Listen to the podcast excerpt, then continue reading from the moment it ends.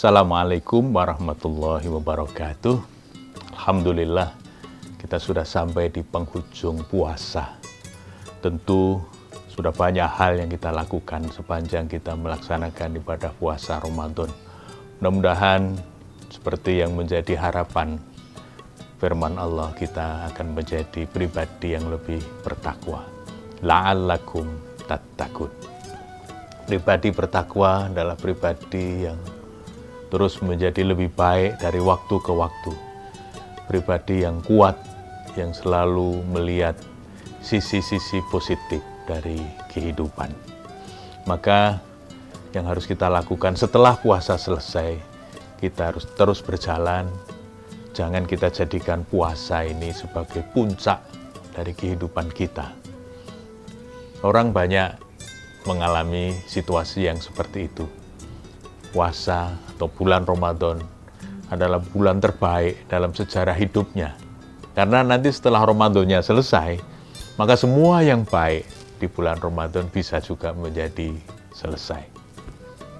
Jamaahnya kadang-kadang selesai, tadarusnya kadang-kadang sudah menjadi urutan yang kesekian, kadang-kadang sudah lupa, qiyamul lail apalagi, sedekah lebih-lebih. Nah, maka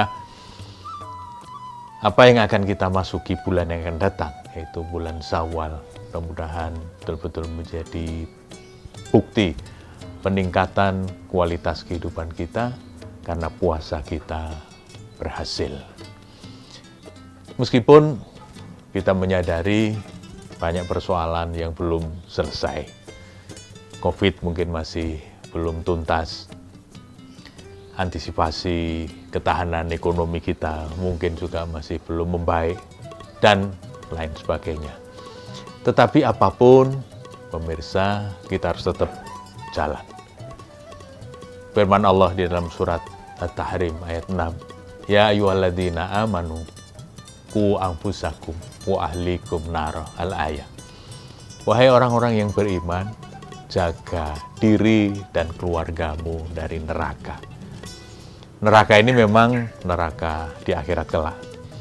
Tetapi neraka ini juga bisa kita maknai neraka di dunia ini. Ketika situasi terasa sangat panas, ketika keadaan menjadi sangat sulit.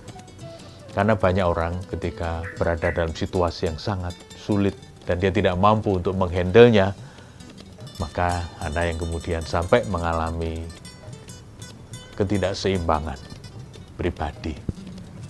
Ada saran yang bagus dari Winston Churchill, Perdana Menteri Inggris pada saat Perang Dunia Kedua, yang pernah mendapatkan hadiah Nobel. Kata dia sederhana sekali. If you are going through hell, keep going. Kalau kamu ketemu dengan neraka, maksudnya adalah situasi yang sulit, keep going. Yang penting itu adalah terus berjalan. Jangan menyerah, tapi keep going.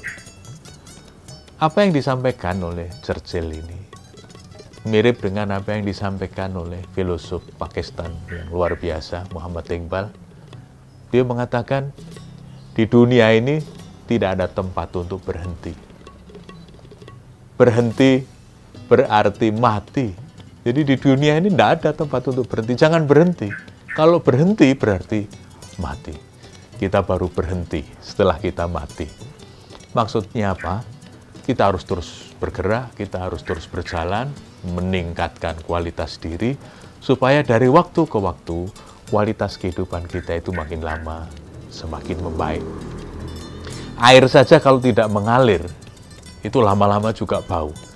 Tetapi lihat, kalau sungai itu mengalir deras, airnya akan jernih. Maka, mari kita terus bergerak, mari kita terus belajar, mari kita hadapi tantangan kehidupan ini dengan senyuman. Semua kita lakukan dengan keikhlasan, dengan kesungguhan hati, dan insya Allah pada akhirnya kita akan sampai kepada cita-cita yang menjadi harapan semua orang. Pada akhir kehidupan kita, kita akan mendapatkan husnul khotimah, akhir hidup yang paling indah yang menjadi dambaan semua orang yang beriman. Selamat memasuki bulan Syawal, Idul Fitri, minal aidin wal faizin.